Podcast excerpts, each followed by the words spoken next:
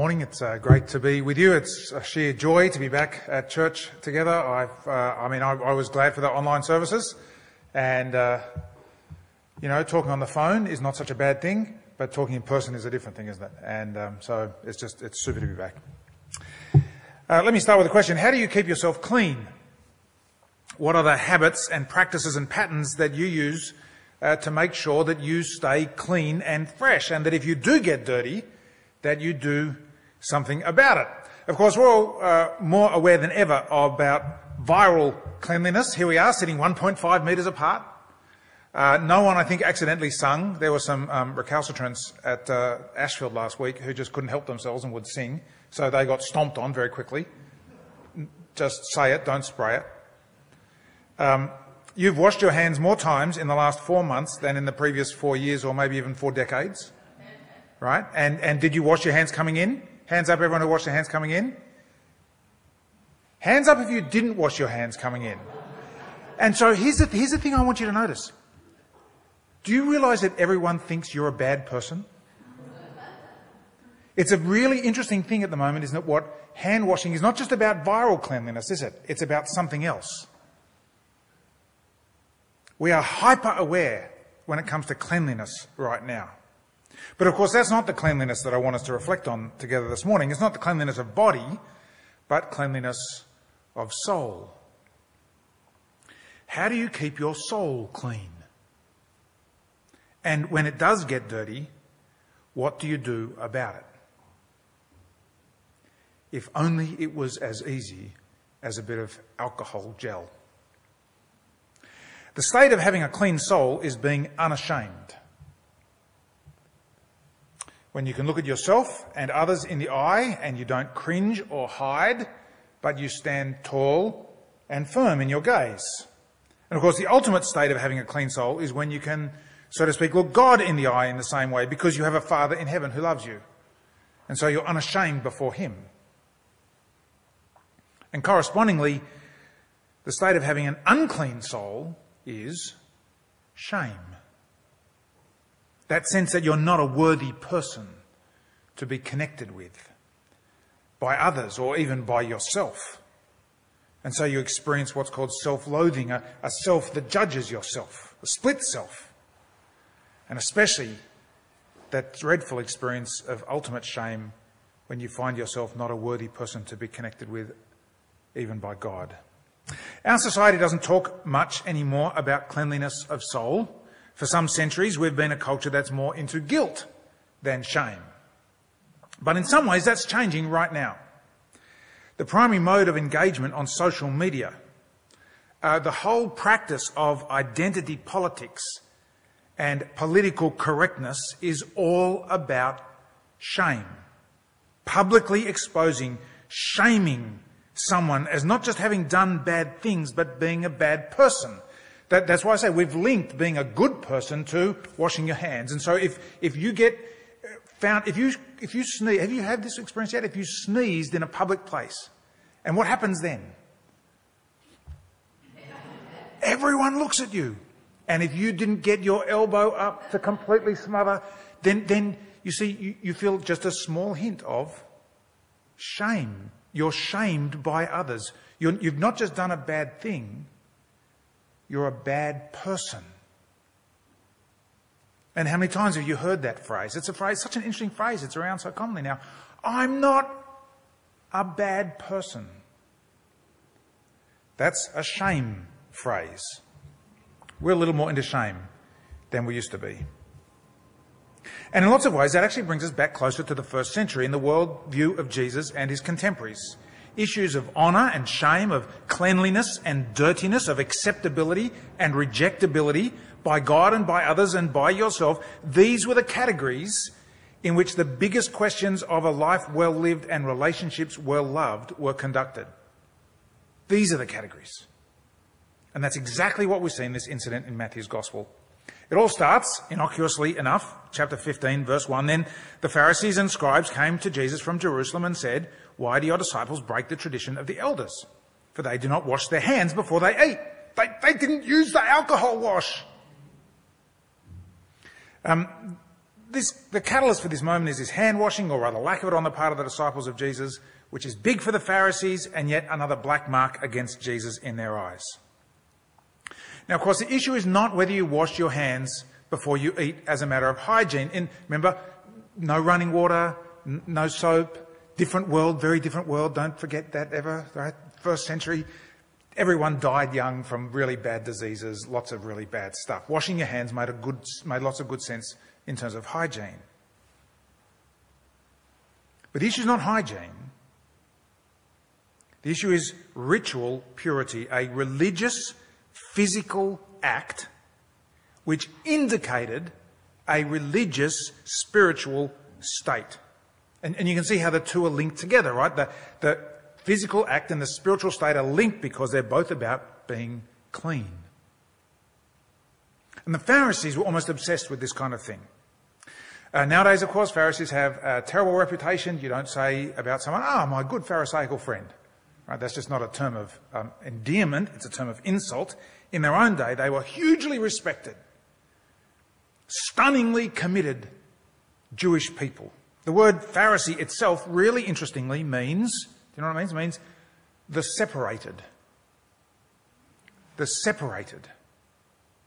In a multi-ethnic, religiously plural context like the first century Roman Empire, where there were endless failures by Jewish people and leaders to stay pure in their devotion to God, who became defiled by the culture around them, the Pharisees went down a different path. They turned to the Torah, the law of God, with a zeal which was stunning. They weren't ministers, actually. They weren't priests. They were lay people, right? Ministers are paid to be good. Lay people are good for nothing. Oh, no, that's not right. They were lay people. They didn't get paid to do it.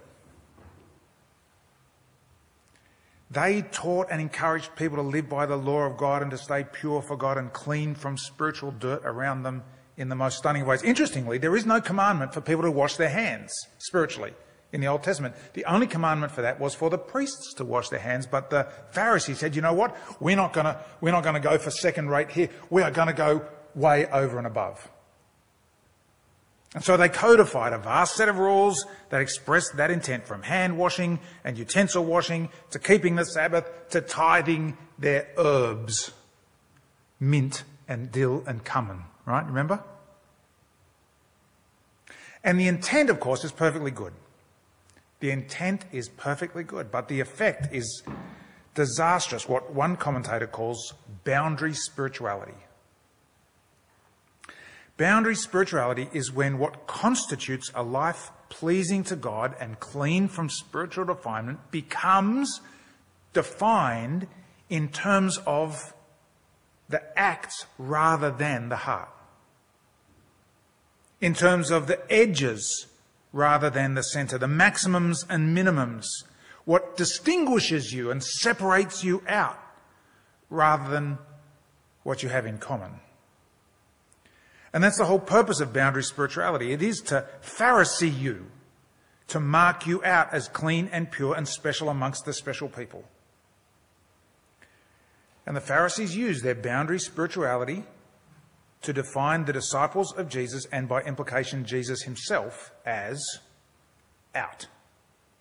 And Jesus calls it for what it is, verse 7, "You hypocrites! Isaiah prophesied rightly about you when he said, 'This people honours me with their lips, but their hearts are far from me. In vain do they worship me, teaching human precepts as doctrines.'" You see the framework that Jesus brings to this, and by which he interprets their rule-keeping efforts at spiritual cleanliness. Lips, but not hearts. It should be lips because of hearts, shouldn't it? But he sees right through them. Lips, not hearts. Human precepts as the doctrine of God. It's a disaster. They think they're honouring God, but the very things that they thought of as worship are just vanity, in vain. The acts by which they thought to maintain their cleanliness of soul turn out to be that which make them dirty. The Pharisees didn't like Jesus when he said this sort of thing, and I don't really blame them at one level. All their life they'd worked hard meticulously to avoid sin this way. And Jesus draws them into the realization that they have failed completely. Could they cope with that? Could you cope with that? In fact, it gets worse. The very rules that they use turn out to be disobedient to God. Verse 3, why do you break the commandment of God for the sake of your tradition? For God said, honor your father and your mother, and whoever speaks evil of father or mother must surely die. But you say that whoever tells father or mother, whatever support you might have had from me is given to God, then that person need not honor the father, so for the sake of your tradition you make void the word of God.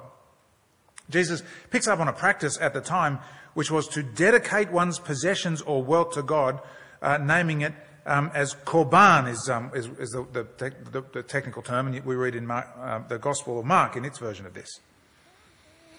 And the key issue here is that once this kind of vow had been made, it couldn't be unmade. It was dedicated to God, your property was dedicated to God, and could not be used by anyone else. And so here's the thing, this is just a really great way, isn't it? What kind of kudos do you get by declaring your house and your property, your slaves perhaps, that all your wealth belongs to God? What a pious person you must be.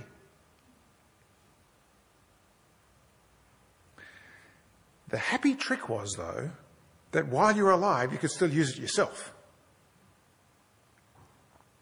It only came into effect in relation to you when you died, although it meant that those things could never pass from your hands. It was a way of worshipping God with your lips. It was a way of worshipping God with your lips. Speaking this vow of commitment, but without the heart, without it touching you in any way at all. And Jesus holds this particular habit up to the light, and he discerns it for what it is. It's not just a conceited piece of play acting. It's not just a trivial bit of religious hypocrisy.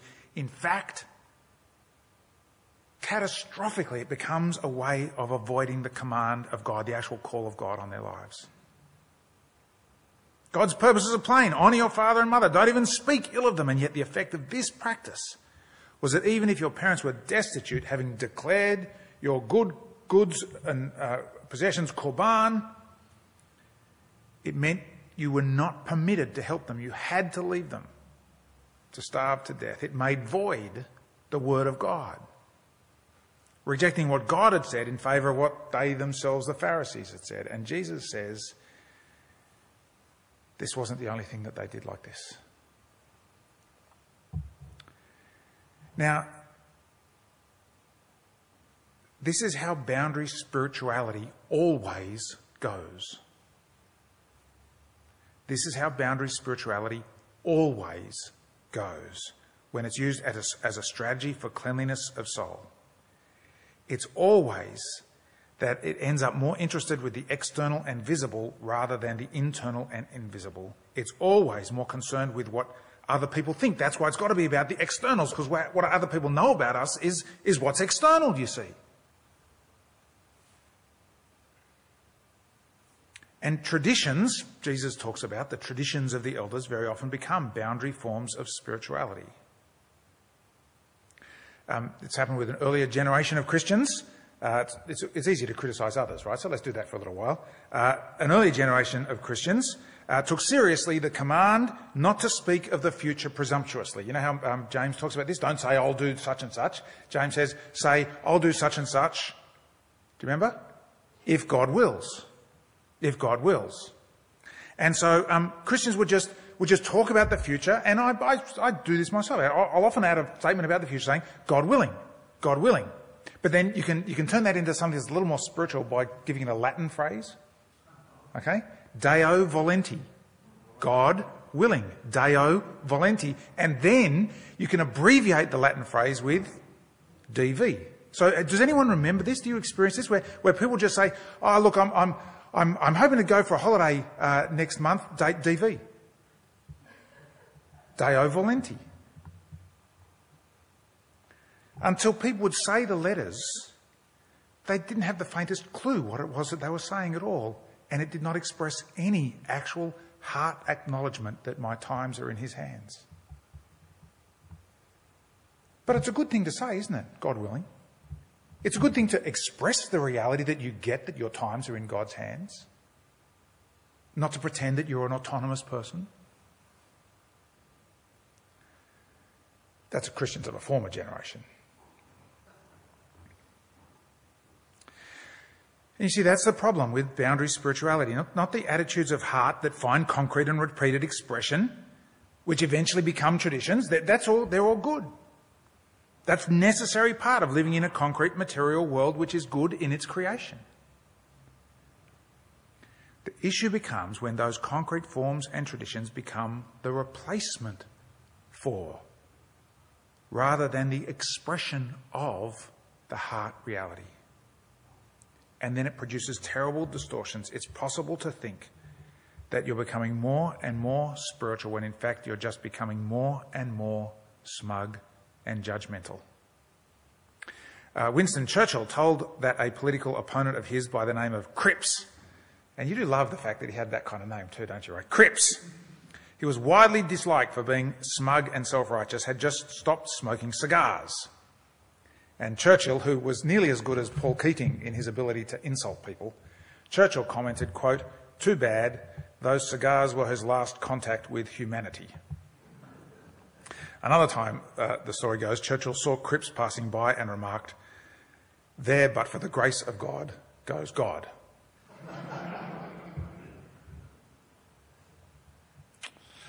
And Jesus knows what constitutes spiritual substance and what's just play acting. Hypocrite, right? That's the mask of a play. Fiddling around at the edges. And he calls the crowd to him, verse 10, and said to them, "Listen and understand, it's not what goes into the mouth that defiles a person. It's what comes out of the mouth that defiles." Defilement, that's uncleanliness of soul, you see. That's what's at stake in this interaction between Jesus and the Pharisees, spiritual unfittedness for the presence and purpose of God now and in the future. Uncleanness of soul has got nothing to do with the kinds of rules that regulate with how or what you eat, or frankly, for that matter, any of the other kinds of boundary markers we can set up. It's not what goes in. All right, you have your dirty hands that are ritually unclean and you touch the food and the food goes into you and you become unclean. That's what the Pharisees... No.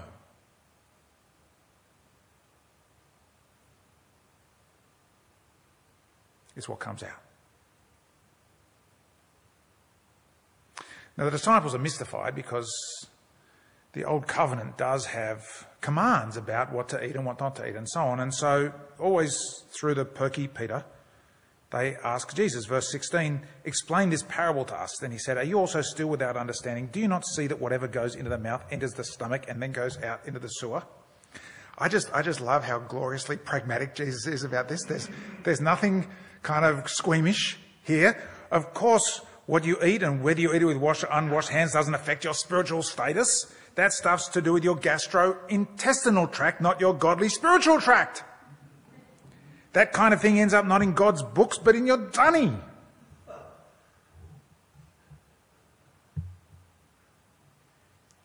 Well, if that's not what makes the difference, what does? Well, verse 20, what comes out of the mouth proceeds from the heart, and this is what defiles. For out of the heart come evil intentions and murder and adultery and fornication and theft and false witness and slander. These are what defile a person, but to eat with unwashed hands does not defile. And suddenly Jesus is crystal clear. And he says two things about what makes us unclean in the sight of God. First, he speaks of the character of these things. The things that make us unclean have got little to do with boundary markers like washing. They're all about the direction of our affections, toward whom our lives are lived. What defiles a person is a life set towards oneself. Notice that these things, which follow the pattern and the actual order of what's called the second table of the Ten Commandments, not the ones that are directed towards God and parents, but the ones that are directed outside, the murder and adultery and theft and false witness. Right? They're things that are fundamentally self-oriented. And Jesus knows that we are created beings. We're designed according to our nature to love God first and above all things and to love our neighbour as well. It's that simple, as Katie reminded us. It's that simple. And then to put ourselves as the servant of God and others. But the character of these things that defile, well, it's because they reverse this order. They put self first, self-interest, self-indulgence, self-gratification, self-fulfillment, self-promotion, and others second if and when we choose, and God a distant last place getter. So Jesus speaks of the character of these things. What is it that defiles us and makes us spiritually unclean? It's those things. It's that heart. It's that orientation. Self first. But second, he speaks of the origin of these things, because for Jesus, uncleanliness is all about the direction of our affections. Therefore, the origin of defilement is the source of those affections. That is our hearts, the very centre of our being. The things we love. Our hearts, says Jesus, is where the problem lies. And that is just such a profound and a profoundly disturbing move by Jesus. Because what it means is that you can't cleanse yourself. I asked you before, what do you do to keep yourself clean or make yourself clean if you're dirty? What Jesus is saying is, you know what? You can't. Not if it's the problem lies in your heart. Let me give you an illustration. It's like if you get, and I use this illustration deliberately because it has the element of disgust in it, which captures the whole defilement thing. You ever had that experience where you have dog poo on your shoes? Like, and not just a little bit, right? You've really trod in a big wet one. And you haven't noticed, and you're walking through the house, and you... The smell reaches your nose, right? You know that smell? You do know that smell. This very week. Okay, thank you. This week, what happens is you smell the smell, and then you turn around and you walk some more to try and find where it is. And what are you doing? You're trying to fix the problem up, but since the problem is you, the more you walk around to fix you just create more defilement. Do you see?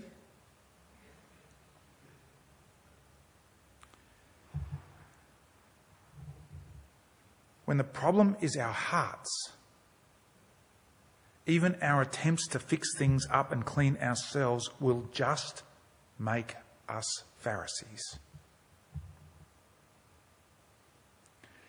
Isn't that exactly what we see in our culture around us at the moment? Isn't that exactly what the whole political correctness movement is?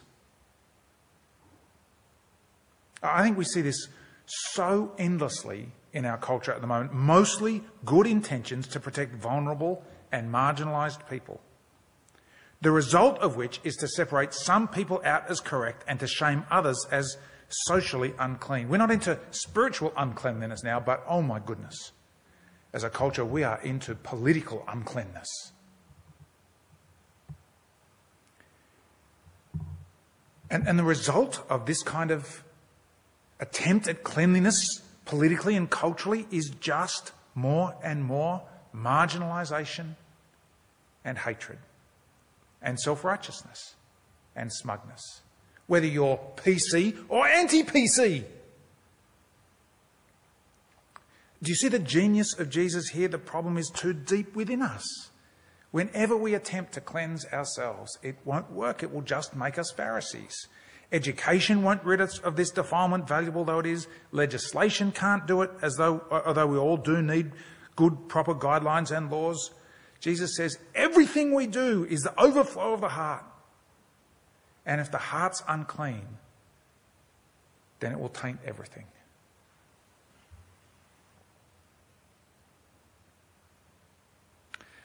Now, this is pretty stiff medicine, isn't it? Because if there's one thing that today people say more glibly and contrary to more evidence than ever before, it's that we human beings are basically good, decent and honourable.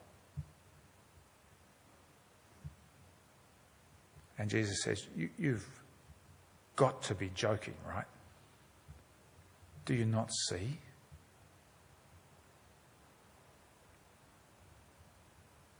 And therefore the conclusion of our society is that when things go wrong, which of course they do with alarming and predictable regularity. It's because of circumstances, or it's because of provocation. And Jesus says, no, it's because of the heart.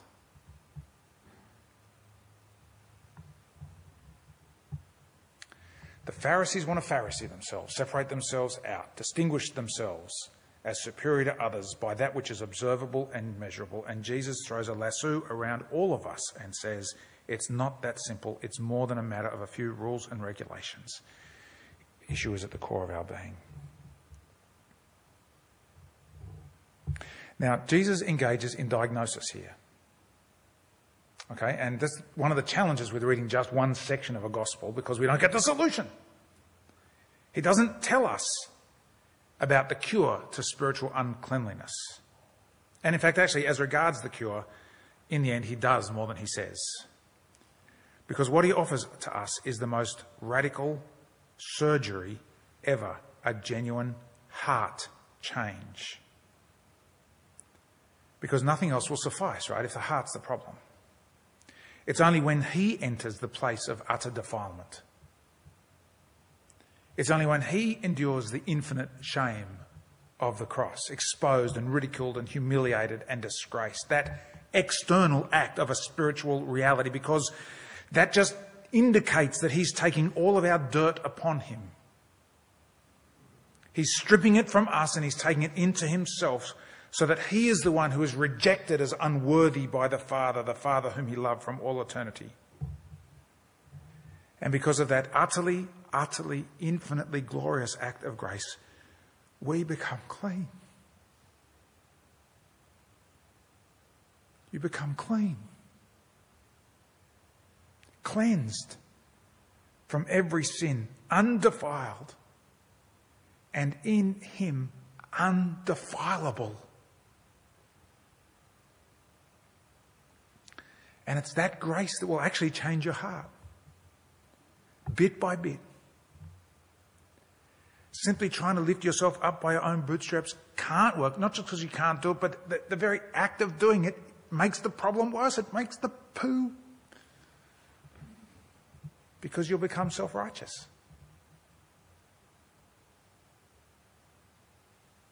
Now, the only cure is a new start in God's grace. And as it more and more sinks into your heart, so your affections are changed. What you love, who you love, is changed because your vision and your heart are filled with a Lord, a King who would die for you. And it may be you've never really grasped that before. That this temptation towards Pharisaism, towards the external boundary markers becoming actually the thing that that whole kind of pattern has actually infected you a little bit more than you've seen before. That you're a decent sort of person, not like the fanatics or the rebels or the crooks. You're a good person. You don't do that stuff. Your boundary markers are in place. But that will just make you more and more deeply self-righteous.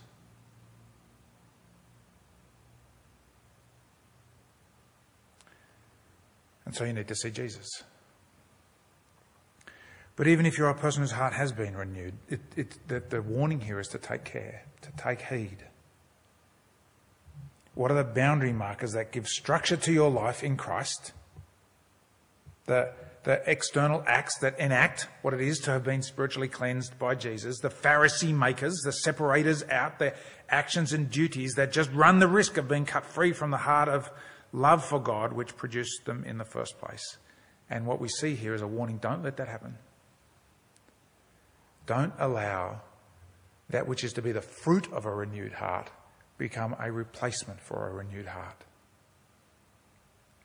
Come to church and read the Bible and pray in your devotions and say grace at mealtimes, even in restaurants. You do that? Say grace in restaurants? People see you and you say, I'm doing this for Jesus. And that's good. I was once at a restaurant. We used to hold hands. Back in the good old days when you could hold hands at a restaurant, the four of us were at a table, we held hands which meant that we had to lean forward. So we were all looking into our soup, and in the middle of the grace, the waiter came up and said, "Something wrong with the soup?" No, we're Christians, and we're saying grace to this obviously camp waiter. And we felt pretty good about that. We said grace in a restaurant. Understand theology and serve in ministry and use Christian language and do all of these good things because they're just all part of the rhythms of life, right? Of course they are. Oh, but do them as the overflow and expression of a heart that is soaked in his love and mercy and cleanliness. That he cleaned you up, not you yourself. Cleansed in the grace of God in Jesus Christ. I want to give you just a moment to reflect. Dave's going to lead us in prayer, and particularly prayer of confession, as we take this kind of such a terrible temptation to self-righteousness, this warning. So let me just give you a moment or two to reflect on where you might have fallen.